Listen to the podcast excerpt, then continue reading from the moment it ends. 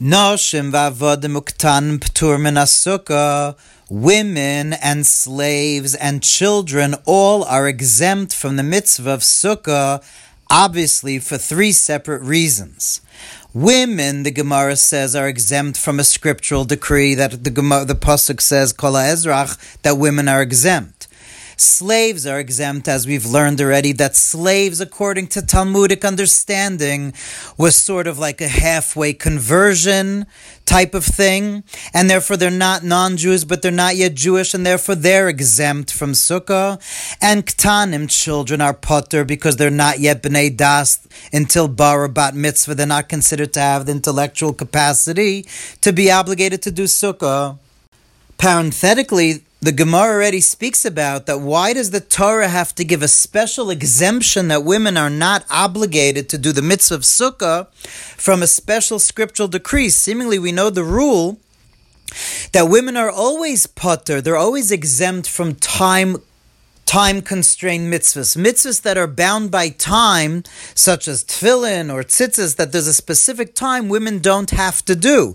So sukkah, which is only specific days of the year, should be the perennial exemption that women shouldn't have to do because of that. Why does the Gemara have to say a special exemption by sukkah that women don't have to do sukkah? So there are two answers given. One answer is because by sukkah the mitzvah is basukkah teishvu shivas yomim. In a sukkah you have to live for seven days. And the Gemara says always, Teishvu ke'ein taduru, that you have to live in the sukkah the way you would live in your home. Ke'ein taduru, just like you would have a dira, just like you have your home. And the Gemara says, of course, there's no such thing as a home without ish ve'ishto. Without a man and a woman, there's no home. So therefore you would think that women are obligated in a sukkah because it has to be your home for seven days. Therefore you need a special exemption. Or another possible answer is that we always learned out, as we learned already, that the night of the 15th of Tishrei, from the night of the 15th of Nisan, which is Pesach, and women are obligated to eat matzah on the night of Pesach. So you might think that they have to eat on the night of Sukkot in the Sukkah. So therefore, we learn out that women don't have to, but of course, it's always recommended that they do the mitzvah and make a bracha as well.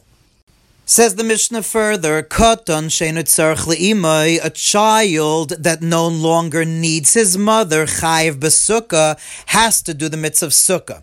Now, obviously, we know that until bar bat mitzvah, there's no obligation. We're talking here about the chiyuv chinuch. There's a rabbinic obligation of chinuch to train children to do mitzvahs. And therefore, the Mishnah is saying, from what age is a child obligated to start to train a child to, to be mechanech, a child, educate a child to do sukkah. So the Mishnah says, when he no longer needs his mother.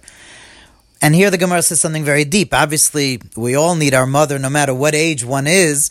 So the Gemara, the Gemara says a child that when he cries out to his mother in the night, he doesn't keep crying until she comes.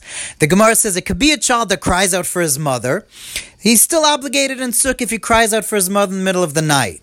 But if he keeps crying out to his mother until she comes, he doesn't stop crying, that's called that he still needs his mother and he doesn't have to do Sukkah. Which, by the way, parenthetically, is a beautiful idea before Rosh Hashanah. We should all be children that never stop crying out for Hashem. Says the Mishnah further, And